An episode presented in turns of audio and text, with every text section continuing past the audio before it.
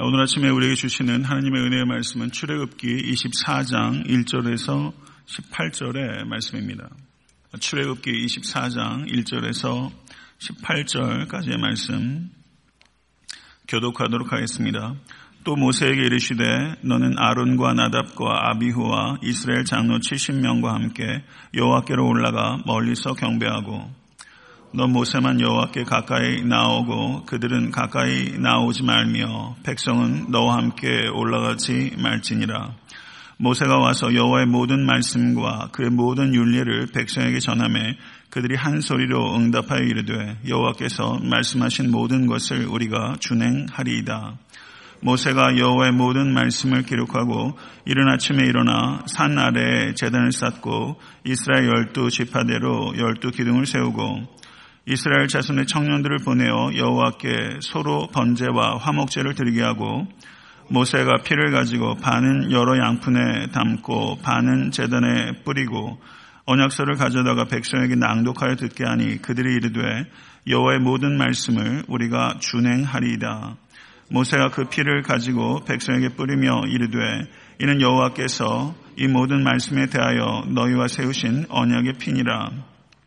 모세와 아론과 나답과 아비후와 이스라엘 장로 70인이 올라가서 이스라엘 하나님을 보니 그의 발 아래에는 청옥을 편듯하고 하늘같이 청명하더라. 하나님이 이스라엘의 자손들의 존귀한 자들에게 손을 대지 아니하셨고 그들은 하나님을 뵙고 먹고 마셨더라. 여호와께서 모세에게 이르시되 너는 산에 올라 내게로 와서 거기 있으라. 내가 그들을 가르치도록 내가 율법과 계명을 친히 기록한 돌판을 내게 주리라. 모세가 그의 부하 여호수와 함께 일어나 모세가 하나님의 산으로 올라가며 장로들에게 이르되 너희는 여기서 우리가 너희에게로 돌아오기까지 기다리라. 아론과 훌이 너희와 함께 하리니 무슨 무릇 일이 있는 자는 그들에게로 나아갈지니라 하고 모세가 산에 오름에 구름이 산을 가리며 여호와의 영광이 시내산 위에 머무르고 구름이 여세 동안 산을 가리더니 일곱째 날에 여호와께서 구름 가운데서 모세를 부르시니라. 산 위에 여호와의 영광이 이스라엘 자손의 눈에 맹렬한 불같이 보였고 모세는 구름 속으로 들어가서 산 위에 올랐으며 모세가 40일 40야를 산에 있으리라. 아멘. 하나님의 말씀입니다. 출애굽기 24장은 시내산에서 여호와 하나님과 이스라엘 백성들이 언약을 맺는 중요한 사건을 기록하고 있는 장입니다. 시내산에서의 언약 체결은 이스라엘 역사 가운데 가장 중요한 사건 가운데 하나라고 할 수 있습니다. 출애굽기 19장 3절을 보시면 모세가 하나님 앞에 올라가니 여호와께서 산에서 그를 불러 말씀하시되 너는 이같이 야곱의 집에 말하고 이스라엘 자손들에게 말하라 라는 말씀으로 어, 시작되어서 언약 체결 과정이 거기에서부터 시작된 것입니다. 그리고 출애굽기 20장 1절에서 17절의 말씀을 보시면 10계명의 어, 말씀이 기록되어 있고 그리고 출애굽기 20장 22절에서 23장 19절까지 다양한 윤례들이 병렬적으로 기록되어 있는 것을 우리가 강해해 왔습니다. 이것을 언약 법전이라고 합니다. 그래서 출애굽기 19장 3절에서 시작된 언약 체결 과정이 드디어 오늘 본문 24장에 이르러서 언약이 체결이 되는 완성이 되는 단계에 다다른 것이다. 이렇게 볼 수 있다는 것입니다. 24장 1절에서 하나님께서 모세에게 이렇게 말씀하십니다. 너는 아론과 나답과 아비후와 이스라엘 장로 70명과 함께 여호와께 올라와 멀리서 경배하고 너 모세만 여호와께 가까이 나오고 그들은 가까이 나오지 말며 백성은 너와 함께 올라오지 말지니라 라고 말씀하셨습니다. 하나님의 명령에 따라 모세가 여호와의 모든 말씀과 그의 모든 윤례를 전하였습니다. 모세가 전한 여호와의 모든 말씀은 십계명을 가리키는 것이고 모세가 전한 그의 모든 율례는 언약 법전을 가리키는 것입니다. 모세가 십계명의 내용과 언약 법전 모든 율례를 백성에게 전한 것입니다. 그 말씀이 들려졌을 때 이스라엘 백성들의 반응이 3절과 7절에 기록되어 있습니다. 3절을 보시면 여호와께서 말씀하신 모든 것을 우리가 준행하리이다. 7절을 보시면 여호와의 모든 말씀을 우리가 준행하리이다라고 말씀하고 있는 것입니다. 사랑하는 성도 여러분, 하나님의 모든 말씀을 편식하지 마시고 모두 받아들이시고 그 말씀을 준행하시는 순종의 성도 되실 수 있게 되기를 간절히 축원합니다. 하나님께서 이스라엘 백성과 언약을 체결하실 때 백성들은 산 아래에 머물도록 하셨습니다. 그리고 백성들의 대표인 모세와 아론과 그리고 아론의 아들들인 나답과 아비후 그리고 이스라엘 장로들은 산 중턱에 머물도록 했습니다. 그리고 산 정상에 올라오도록 허락한 것은 모세입니다. 그리고 모세와 여우수아가 올라가게 되는 것을 볼 수 있습니다. 이와 같이 산 아래에는 백성들, 산 중턱에는 이스라엘의 대표적인 리더들, 그리고 산 정상에는 모세만 올라오도록 한 이와 같은 것은 출애굽기 25장에서부터 31장까지 기록되어 있는 성막의 구조와 매우 유사하다는 것을 우리가 볼 수 있습니다. 성막의 입구에는 모든 백성들이 출입할 수 있는 재단이 만들어져 있고 시내산 중턱이 이스라엘 리더들만 들어올 수 있었던 것처럼 성막 안쪽에는 제사장들만 들어올 수 있었고 그리고 성막의 최고 중심이라고 할 수 있는 지성소에는 대속제일의 대제사장만 1년에 한 번 들어갈 수 있었던 것입니다. 이와 같이 시내산에 백성과 지도자와 모세가 있었던 위치가 성막의 구조를 그대로 반영하고 있다는 것을 우리가 볼 수 있습니다. 이스라엘 백성들은 산 아래에서 재단을 쌓고 열두 지파대로 열두 기둥을 세우고 하나님께 번제와 화목제를 드렸다고 말씀합니다. 번제는 잘 아시는 대로 재물을 온전히 하나님께만 드리는 제사가 번제입니다. 그리고 화목제는 재물의 특정 부위를 태워서 하나님께 드리고 나머지 부분들은 다른 사람들과 함께 나누어 먹는 것이 화목제입니다. 이 화목제는 인간들 상호 간의 교제와 평화를 나타냅니다. 번제가 하나님과 인간 사이의 수직적인 관계를 나타낸다면 화목제는 인간과 인간 사이의 수평적인 관계를 나타내는 것입니다.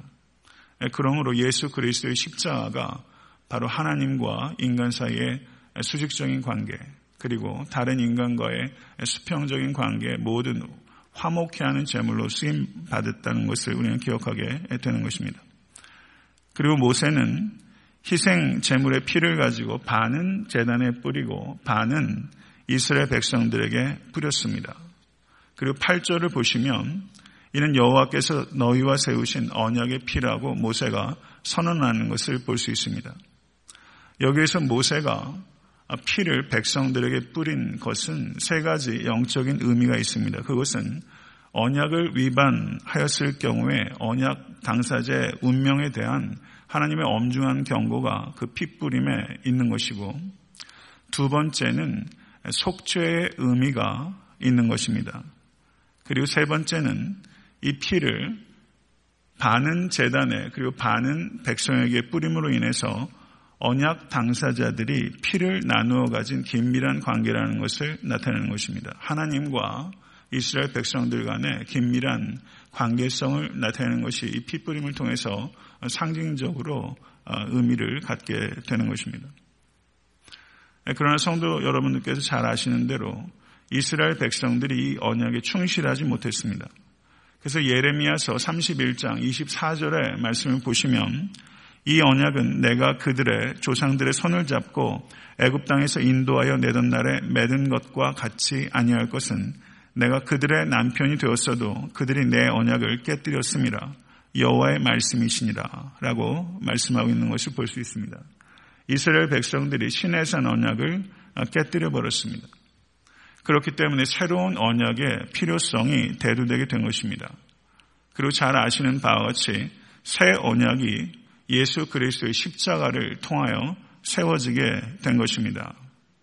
그래서 예수님께서 누가복음 22장 20절에 이 자는 내 피로 세우는 새 언약이니 곧 너희를 위하여 붙는 것이라 라고 말씀하고 있는 것입니다. 아, 그리고 오늘 본 말씀 9절에서 11절을 보시면 이스라엘 지도자들을 하나님께서 초청하셔서 언약 식사를 나누고 있는 것을 볼 수가 있습니다. 고대 근동에서는 계약을 체결하게 되면 계약 당사자들이 계약을 체결한 후에 식사를 나누어 교제를 하게 되는 것입니다. 여기에서도 그와 같은 유사한 장면을 볼 수가 있는 것입니다. 그런데 10절의 말씀을 보시면 이스라엘의 하나님을 보니 그의 발 아래는 청옥을, 청옥을 편듯하고 하늘같이 청명하더라. 하나님이 이스라엘 자손들의 존귀한 자들을 손을 대지 아니하셨고 그들은 하나님을 뵙고 먹고 마셨더라라고 말씀하고 있습니다. 이 식사에 같이 동참한 사람들이 누구누구입니까? 모세와 아론과 아론의 두 아들과 장로들 70명. 그러니까 도합 몇 명이죠? 74명이 이 언약 식사에 같이 식사를 했고 그들이 하나님을 보았는데 하나님의 어디를 봤어요? 발밑을 보았다라고 말씀하고 있는 것을 볼 수 있습니다. 하나님을 본 자는 죽게 됩니다. 하나님의 발밑을 본 자라도 죽게 되지만 오늘 본문 말씀을 보시면 하나님께서 그들을 손대지 아니하셨다라고 말씀하고 있는 것을 볼 수 있습니다. 이사야서 40장 5절을 보시면 여호와의 영광이 나타나고 모든 육체가 그것을 함께 보리라. 이는 여호와의 입이 말씀하셨느니라. 성도 여러분, 예수 그리스도께서 이 땅에 오신 것은 하나님의 영광이 이 땅에 임한 것입니다. 우린 예수 그리스도 안에서 하나님의 영광을 본 것입니다. 그리고 저 천국에서 하나님의 영광을 보게 될 것을 믿으실 수 있길 간절히 바랍니다. 신의 산에서 이스라엘의 리더들이 하나님의 발밑을 본, 본 것은 하나님의 백성들이 저 천국에서 보게 될 하나님의 영광에 대한 예시적인 모습이라고 우리는 이해할 수 있는 것입니다. 이와 같이 이스라엘 백성이 언약이 체결되었을 때 재단과 그리고 백성들에게 피를 뿌리고 그리고 언약의 식사를 나누어 가진 것이 결합돼서 우리에게 주어진 것이 무엇입니까? 예수 그리스도의 몸과 피를 나누는 성만찬 예식입니다. 아, 내일 교회에서 성만찬 예식을 거행하게 됩니다. 포도주를 마심으로써 그리스도의 피에 참여하고 떡을 땜으로 그리스도의 몸에 참여하게 되는 것입니다. 이 일을 통해서 우리는 그리스도와 연합을 이루게 되는 것이고 다른 그리스도인과 하나 되는 연합을 이루게 되는 것입니다. 이 예식을 거룩하게 준비하시는 모든 권속되실 수 있게 되기를 간절히 바랍니다. 이 성만찬을 통해서 우리는 새 언약에 지속적으로 참여하게 되는 것이고 그 언약을 갱신하는 것입니다. 그러나 성만찬은 교회 안에서만 거행하는 종교 의식이 되어서는 안 되는 것입니다. 예수 그리스도께서 살과 피를 나누어 주심으로 우리에게 생명을 주신 것처럼 성만찬 예식의 진정한 의미는 교회 울타리 밖으로 나가야 되는 것입니다. 살과 피를 나누는 것 같은 희생적인 섬김을 통해서 우리의 삶의 자리에 생명을 불어넣는 통로가 되는 모든 권속 되실 수 있게 되기를 간절히 축원합니다. 12절에서 18절의 말씀을 보시면 모세가 시내산 정상에 올라서 거룩하신 하나님을 대면하는 장면이 기록되어 있습니다. 그런데 13절을 보시면 모세가 그의 부하 여호수와 함께 일어나 모세가 하나님의 산으로 올라갔다라고 말씀하고 있습니다. 여호수아가 처음 등장했던 장면이 무엇인지 기억하십니까? 아말렉과 전쟁할 때 그때 여호수아가 처음 등장했고 오늘 본문에 여호수아가 두 번째로 등장하고 있습니다. 그런데 다른 지도자들은 산 중턱에 남기는데 모세가 유독 여호수아만을 데리고 하나님을 대면하는 자리로 같이 올라가는 것입니다. 이것이 어떤 의미가 있다고 생각하십니까? 이것은 여호수아가 모세의 최측근에 있었던 보좌는 말하자면 비서죠. 예, 최측근이기 때문에 같이 동행했다는 의미도 있겠으나 여기에서는 하나님을 대면하는 자리에 모세가 여호수아를 동반했다는 것은 미래에 모세를 이을 민족의 지도자가 여호수아가 될 것이다라는 암시가 여기에 있는 것입니다. 저는 이 모습을 보면서 모세가 이 차세대 리더가 될 이 여호수아 자기 뒤를 이어갈 이 여호수아에 대한 배려와 관심 그리고 저를 소중히 여기고 세워주는 그런 참된 리더의 모습을 발견할 수 있다고 생각됩니다. 권력은 아들하고도 나누지 않는다고 하지 않습니까? 헤롯 대왕도 자기 아들들, 심지어 자기 아내들을 무자비하게 숙청했습니다. 그래서 어거스투스는 헤롯의 아들이 되는 것보다 헤롯의 돼지가 되는 것이 안전하다는 말을 했어요. 이 권력이라는 것은요, 아들하고도 나누지 않습니다. 한국의 요즘 영화 그 영조와 사도세자 에게 나오는 사도란 영화가 요즘 나오는 것 같은데 자기 아들 죽이지 않습니다. 권력은 그런 것입니다. 이인자를 키우지 않습니다. 왜냐하면 소위 말해서 레임덕이 생기기 때문입니다. 그런데 오늘 본문을 보시면 그 모세가 여호사를 대동하고 간 모습은 자기의 권력이나 자기의 안위를 집중하는 사람은 그렇게 할 수 없습니다. 그렇지만 당대뿐만 아니라 후대를 내다보는 지도자들은 이렇게 사람을 키우고 소중히 여기는 모습을 우리가 볼 수 있게 되는 것입니다. 저는 에탄타 섬기는 교회가 차세대를 양육하는 그런 교회 될 수 있게 되기를 간절히 바랍니다. 자기보다 더 뛰어난 그런 리더들이 지속적으로 배출될 수 있도록 우리가 그렇게 배려하고 또 세워주는 그런 아름다운 전통들이 세워지는 교회가 될 수 있게 되기를 간절히 바랍니다. 모세가 산 정상으로 올라갈 때 아론과 훌에게 만약에 있을 사태를 대비해서 권한들을 위임하는 장면이 나타납니다. 그리고 산 정상에 올라갔을 때 하나님의 영광이 임했습니다. 구름 가운데 하나님의 영광이 임했습니다. 구름이 6일 동안 산을 가리웠고 7일째 되었을 때 구름 가운데서 여호와께서 모세를 부르셨습니다. 그리고 모세가 그 구름을 뚫고 산 정상으로 올라가서 40주 40야를 머물게 됩니다.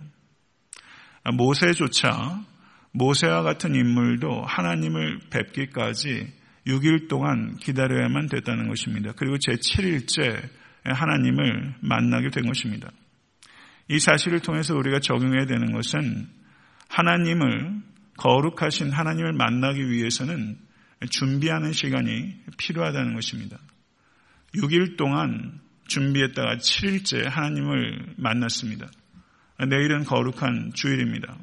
성도 여러분, 하나님을 만나기 위해서 우리가 월요일부터 토요일날까지는 물론 매 순간 하나님을 만나야 되지만 주일의 예배를 드리기 위해서 6일 동안 어떤 준비를 해오셨습니까?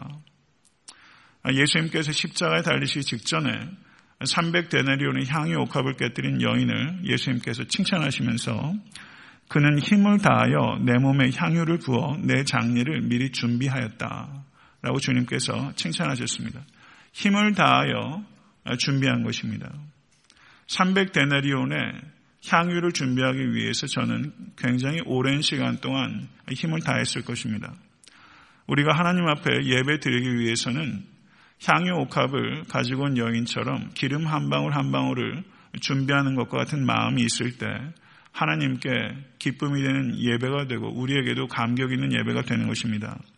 성도 여러분, 예배를 위한 기름을 준비하시는 성도님들의 생활이 되실 수 있게 될 간절히 바랍니다. 오늘 하루를 예배를 거룩하게 준비하십시오. 예배를 준비하지 않으면 그것은 예배의 실패를 준비하는 것과 같은 것입니다. 참된 생활은 예배를 준비하는 생활입니다. 그리고 참된 예배는 성전 예배가 성공했다는 것은 생활이 예배가 될 때 성전 예배가 성공한 것입니다. 그렇기 때문에 성전의 예배와 그리고 성전 밖의 생활은 하나라고 볼 수 있는 것입니다. 성도 여러분, 생활 속에서 예배를 준비할 때 우리는 예배 구경꾼이 아니라 예배자가 될 수 있게 되는 것입니다. 그럴 때 예배는 비로소 신령한 것이 되는 것입니다. 신령한 것을 찾기 위해서 어딘가를 계속 찾아가신 분이 아니라 예배가 신령한 것이라는 것을 기억하시고 준비하는 예배자가 될 수 있는 모든 권속 되실 수 있게 되기를 우리 주 예수 그리스도 이름으로 간절히 축원합니다. 주님 가르쳐 주신 기도로 예배를 마치겠습니다.